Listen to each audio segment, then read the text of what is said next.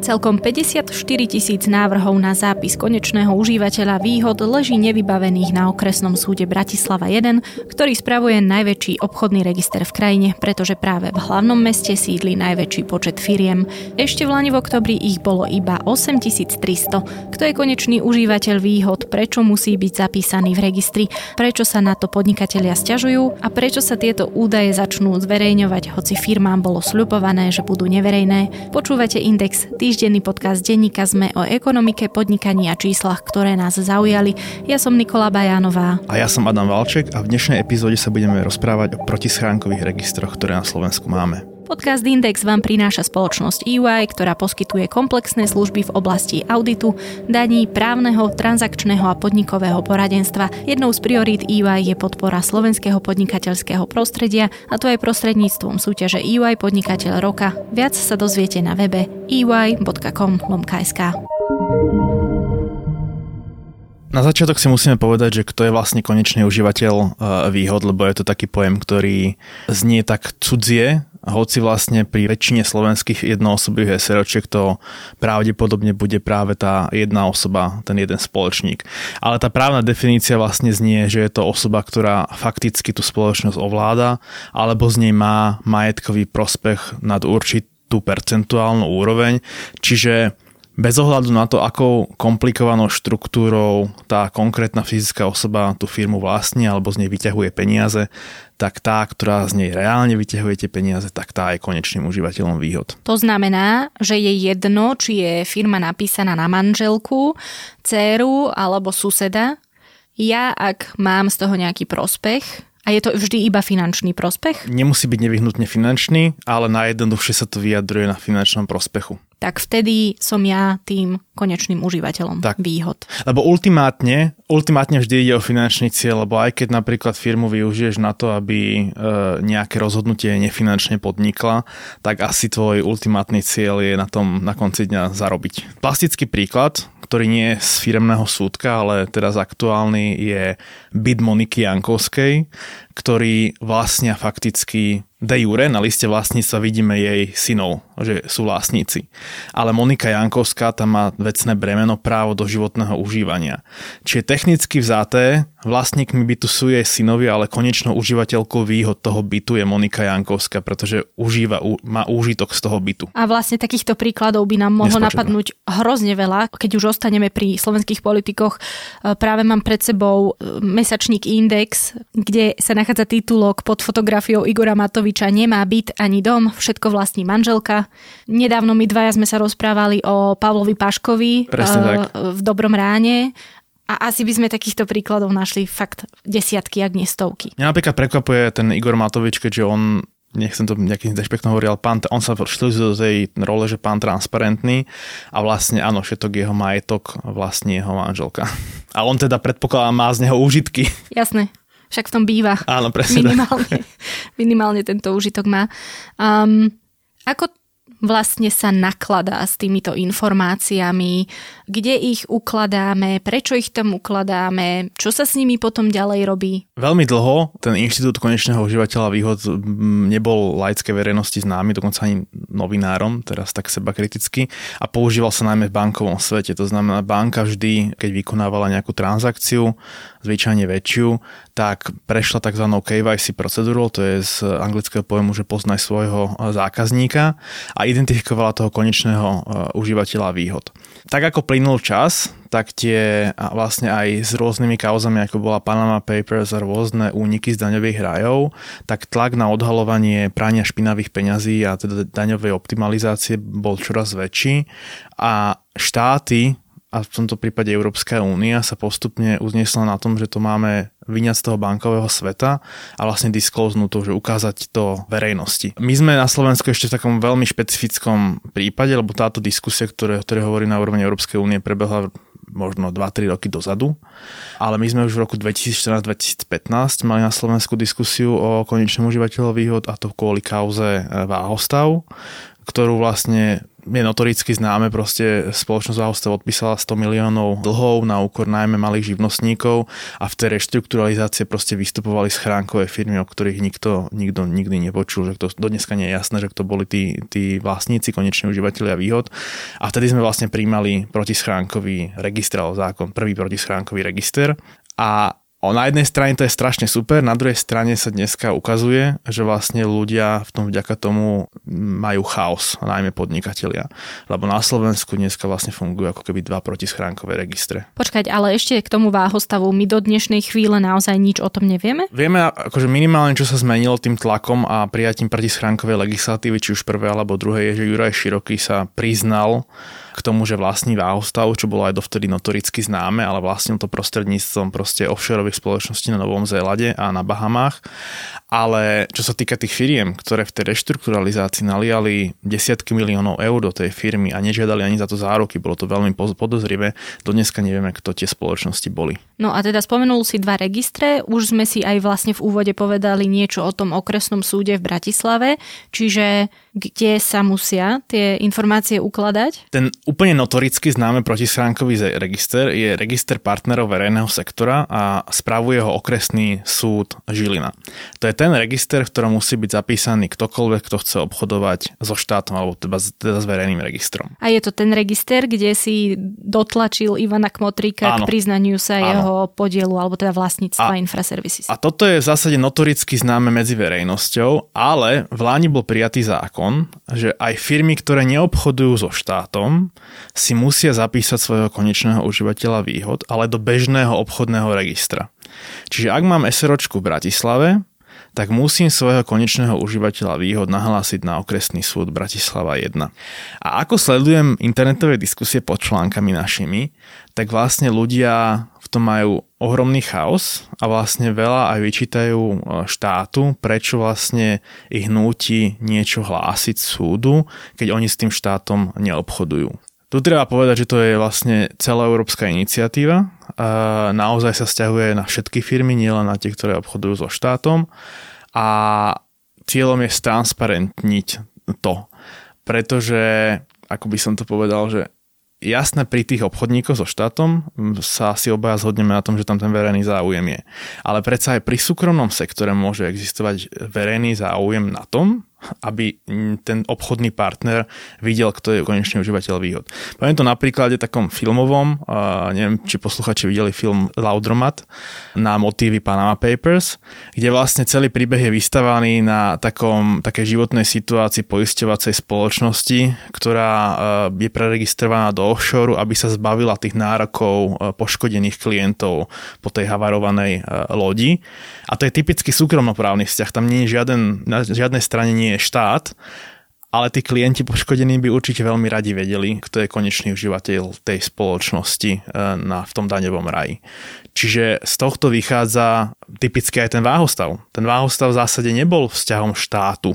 Tam bol štát vystupoval len kvôli tomu, že Váhostav mal zákazky, ale tí živnostníci, ktorým Váhostav neplatil a Váhostav to bol súkromnoprávny vzťah, ale tí živnostníci by tiež radi vedeli, že kto bol konečný užívateľ výhod.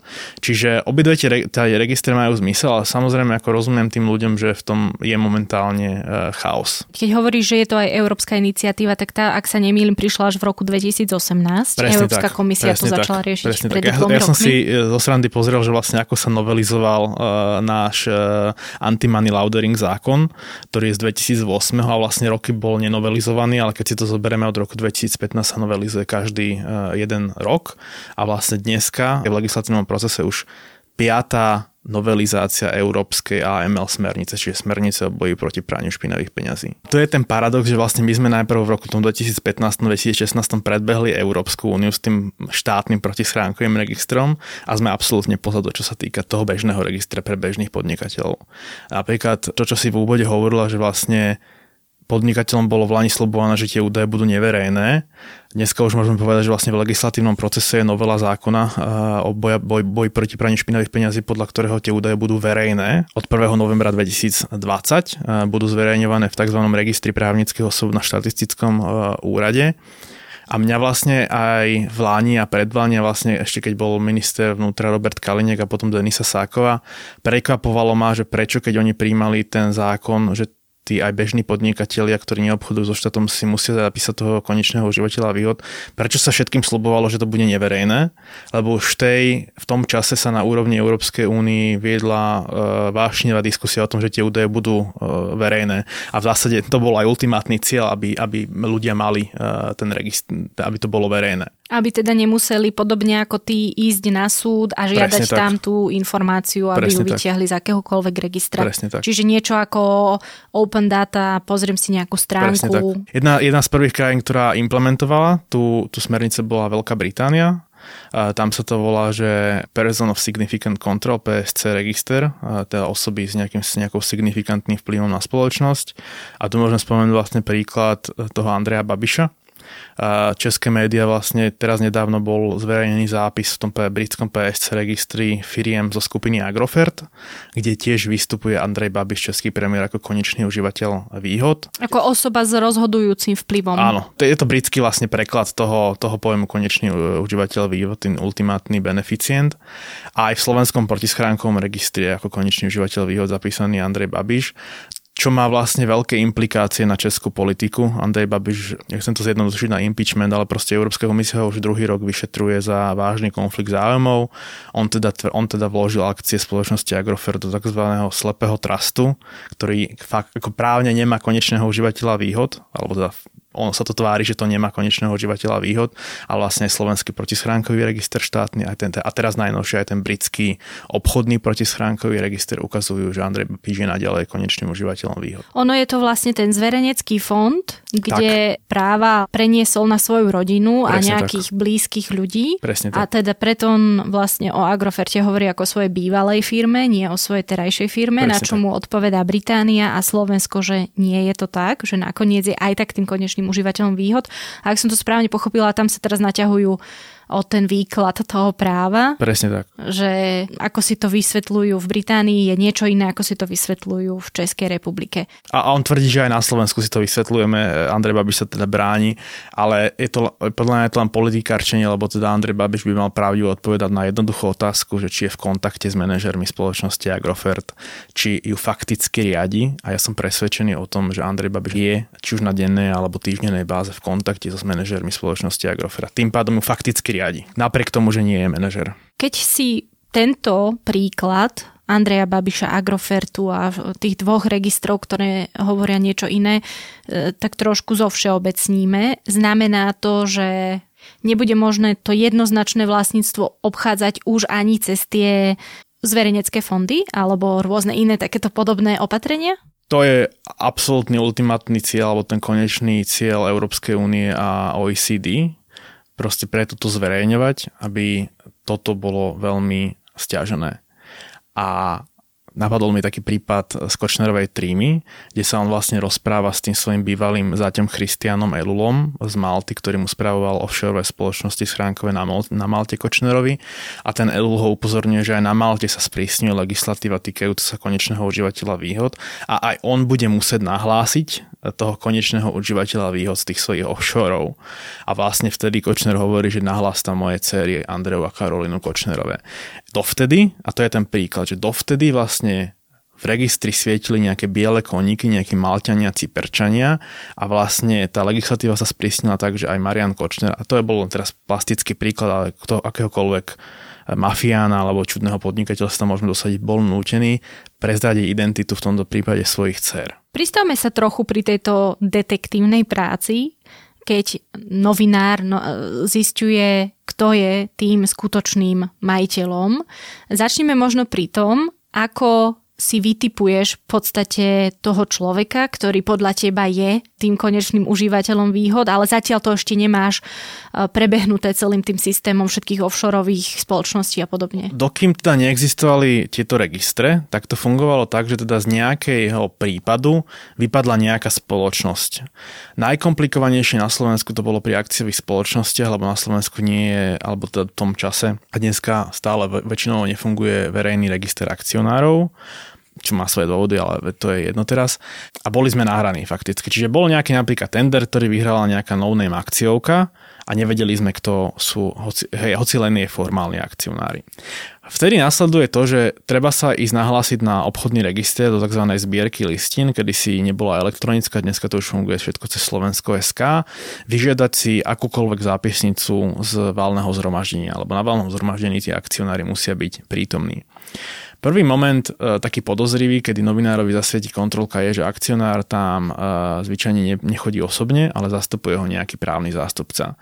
E, zvyčajne je to tak, že napríklad cyperská spoločnosť vlastní akcie slovenskej akciovej spoločnosti, samozrejme ten Cyperčan nechodí na Slovensko na valné hromady, ale splnomocní nejakého právneho zástupcu.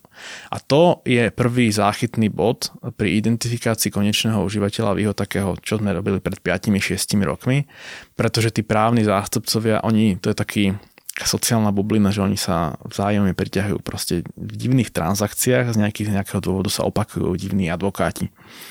A teraz nechcem tak difamovať alebo poškodiť napríklad, ale že ak napríklad nejaká privátna banka, typicky napríklad J and T banka, spravuje peniaze nejakému privátnemu klientovi, a teraz neriešme, či to je politik alebo proste nejaký slušný podnikateľ, tak ten klient príde napríklad do banky a povie, že si chce založiť offshore, tak tá J and T banka mu poradí toho právnika, ktorého oni štandardne využívajú. A tým sa na konci dňa ale stáva, že keď na to ideme reverzne, tak vlastne mnoho klientov má rovnakého právnika. Toto je napríklad príklad jednej z najväčších káuz slovenskej histórie mýtneho tendra, kedy vlastne tie spoločnosti, ktoré v prvom momente boli za spoločnosťou SkyToll, zakladali právničky spolupracujúce so skupinou J and T. J and T to mesiace popieralo a nakoniec to naozaj financovali, nakoniec sa k tomu, k tomu priznali. Dneska je to celé samozrejme jednoduchšie vďaka protischránkovému registru, ale stále napríklad na príklade toho Ivana Kmotríka je vidieť tie opakujúce sa vzorce. Čiže dokým Ivan Kmotrík nekúpil tú spoločnosť Infraservices alebo teda menšinový podiel, tak ho vlastnili advokáti, ktorí však dlhodobo pracovali s Ivanom Kmotríkom. Čiže tie vzorce sú stále, stále podobné. Čo napríklad médiá na Slovensku, alebo aj ja som dlhodobo robil v začiatku chybu, je, že na Cypre alebo na Malte sme stotožňovali alebo teda špekulovali o konečných užívateľov výhod na základe adries. To napríklad aj spätne vždy opakujem, aj keď sa ma študenti pýtajú, to bola chyba, pretože na Cypre naozaj je na jednej adrese desaťtisíc firiem a nemá to absolútne žiaden, nemusí to mať absolútne žiaden súvis. Späť k tomu okresnému súdu, dokedy majú vlastne čas tých vyše päťdesiat tisíc žiadostí sprocesovať? Do konca tohto mesiaca. Tá lehota sa už viackrát predĺžovala, lebo pôvodne to bolo, že do konca minulého roka, a dovtedy to vlastne podnikatelia museli nahlásiť, ale vlastne keďže to museli nahlásiť všetci, všetky firmy na Slovensku, tak sa to, tak to je masovka. A netýka sa to teda len okresného súdu Bratislava jeden, ale teda osem okresných súdov na Slovensku, v každom kraji jedného, ale v Bratislave je to najvypuklejšie. Ja si myslím, že sa to nestihne a asi by som si na to aj stavil. Myslím si, že tá lehota sa bude predĺžovať. Okresný súd Bratislava jedna je v špecifickej pozícii kvôli tomu, že vlastne po akcii Búrka mu odišlo viacero, bolo zadržaných a obvinených viacero obchodných sudcov. Zároveň je to tým, že je to najvyťaženejší súd, je to súd s vysokou fluktuáciou zamestnancov, inak povedané za mizerné justičné mzdy. Tam nechce robiť žiaden podporný personál a ak tam nejaký podporný personál robí, tak len chvíľku a využíva využívať to ako odrazový mostík do advokácie a, a, a podobne.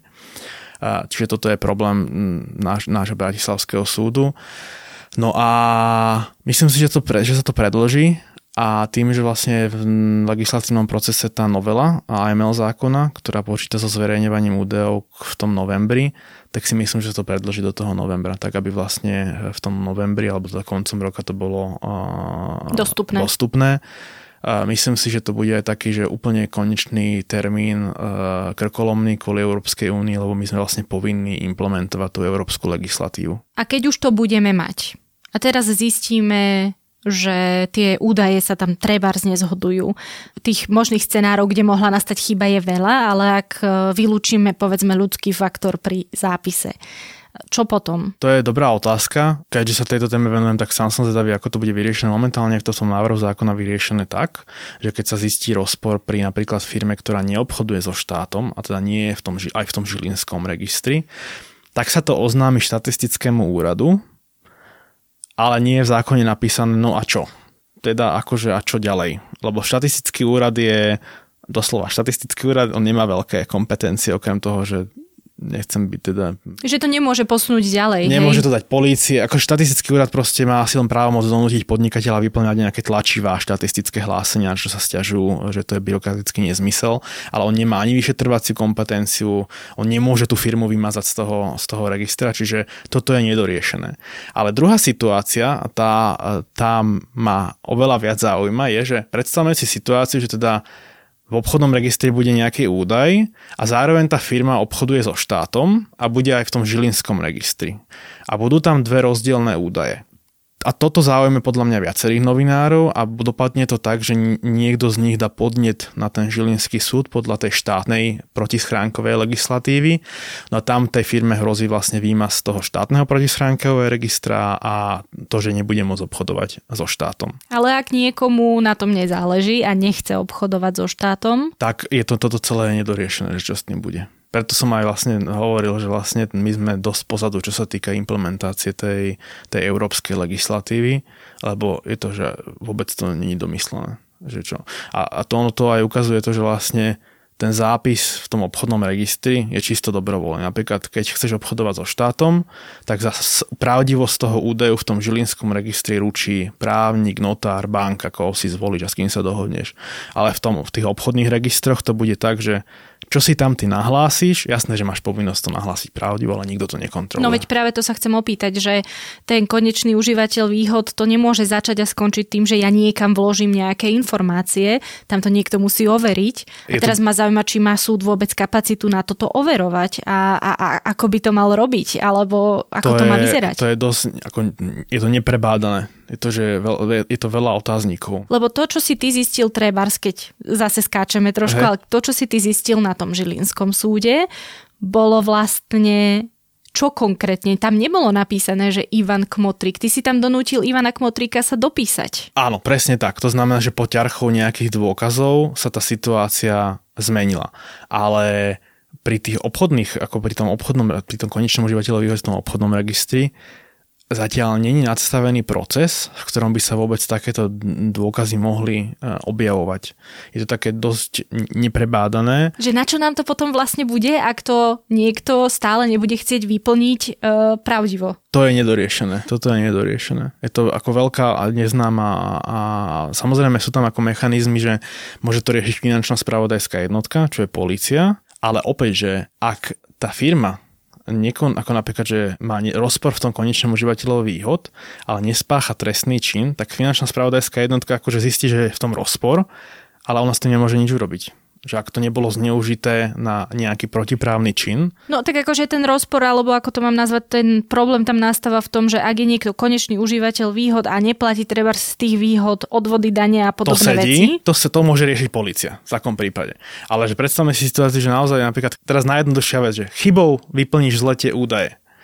Ani na to neexistuje vlastne ako keby nejaký mechanizmus, že jedine, že by si to sama zistila a opravíš to, ale teda, že oznámi sa to štatistickému úradu a ten nevieme, čo s tým urobí zatiaľ. Ale treba povedať, poslucháčom aj do diskusie, že tá legislatíva je momentálne týždeň po medzirezortnom pripomienkovom konaní, čiže ona sa ešte tvorí a vypilováva. Prišli k nej, prišlo k nej viacero pripomienok, čiže sa to rieši, ešte bude diskusia v parlamente k tomu, čiže verím, že sa to upresní. Dobre, čiže budeme sledovať určite, ako sa bude vyvíjať ten celý legislatívny proces. To, čo teraz vieme, je, že ak obchodujú podnikatelia so štátom, musia byť zapísaní v Žilinskom, tak. na Žilinskom súde, na tom, ak to sa, nič nemení, na tom tak. sa nič nemení. A potom, ak by sa všetko stihlo, čo sa asi nestihne, ako hovoríš, od prvého novembra, alebo prípadne možno niekedy od konca tohto roka, si budeme môcť prečítať o každom jednom podnikateľovi informáciu, kto je konečným užívateľom výhod tej ktorej firmy. Teraz, keď si tak predstavím, bude tam zápis, ja neviem, nejakej, nejakej korporácie zo zahraničia. Čo tam asi uvidím potom? Bude tam nejaké nemecké meno? Alebo čo si mám pod tým vlastne predstaviť? Áno, bude tam musieť byť nejaká fyzická osoba. Čiže A keby to niekto chcel napísať na svoje dieťa, že toto je koncový účet, lebo jemu to pôjde všetko na účet. Tak môže aj dieťa, aj, aj dieťa tam môže byť, aj dieťa, dieťa môže byť konečným užívateľom výhod, dokonca sú uh, vlastne typický zverejnecký fond, ak nie je teda zneužitý tak ako Andrej Babiš, tak typický zverejnecký fond funguje naozaj na tom, že bohatá rodina do neho dá majetok a napríklad v prípade smrti, aby to dieťa, nechcem povedať, že zdefraudovalo, ale proste aby neuverilo vlastnej dôležitosti a neminulo tie peniaze v rýchlosti a naraz. Áno, pre rodinné firmy to má význam. Presne tak. Tak, tak do zverejneckého fondu napíšeš do štatútu, že vlastne každý mesiac mu musíš poslať tisícpäťsto eur až do sedemdesiat rokov a on sa toho zverejneckého fondu nemôže dotknúť, lebo nemá žiadnu moc na neho, ale on mu posíla peniaze. A, ale konečným užívateľom výhod toho zverejneckého fondu je to decko, ktorému sa tých tisícpäťsto eur mesačne posiela. Čiže môže tam byť aj mená dieťaťa, ale samozrejme otázka pri napríklad firmách so zložitou vlastníckou štruktúrou, kto sa tam objaví. Lebo v prípade toho žilinského súdu sú tie firmy nútené tými pokutami a zlo, ako keby tým procesom registračným odhaliť toho konečného užívateľa výhod. A teraz aj keď firma nebude mať zlý úmysel, ale má zložitú vlastnícku štruktúru a neobchoduje so štátom, tak v prípade toho obyčajného registra konečných užívateľov výhod neviem, čím bude motivovaná ako keby rozpliesť celú tú štruktúru zložitú a dať tam nejaké, dať tam nejaké meno. Čiže aj bez toho, aby mala zlý úmysel, to môže dopadnúť všelijak, že tam budú aj nezmyselné mená. No je to rozhodne fascinujúce, ako som už povedala, budeme to určite sledovať.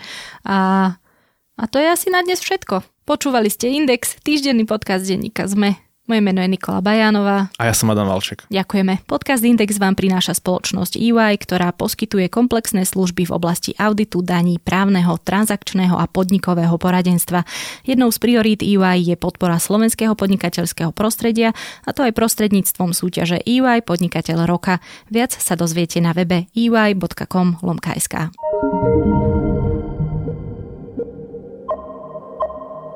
Podcast Index vychádza každý týždeň vo štvrtok. Prihláste sa na jeho odoberanie vo svojej podcastovej mobilnej aplikácii na platformách Google Podcasty, Apple Podcasty alebo Spotify. Všetky diely, ako aj odkazy na témy, o ktorých hovoríme, nájdete na adrese es em e bodka es ká lomka index. Ak sa vám podcast páči, môžete ho ohodnotiť. Ak nám chcete poslať pripomienku, môžete sa pridať do podcastového klubu SME na Facebooku alebo nám napísať e-mail na adresu index zavináč es em e bodka es ká. Moje meno je Nikola Bajánová. Ja som Adam Valček.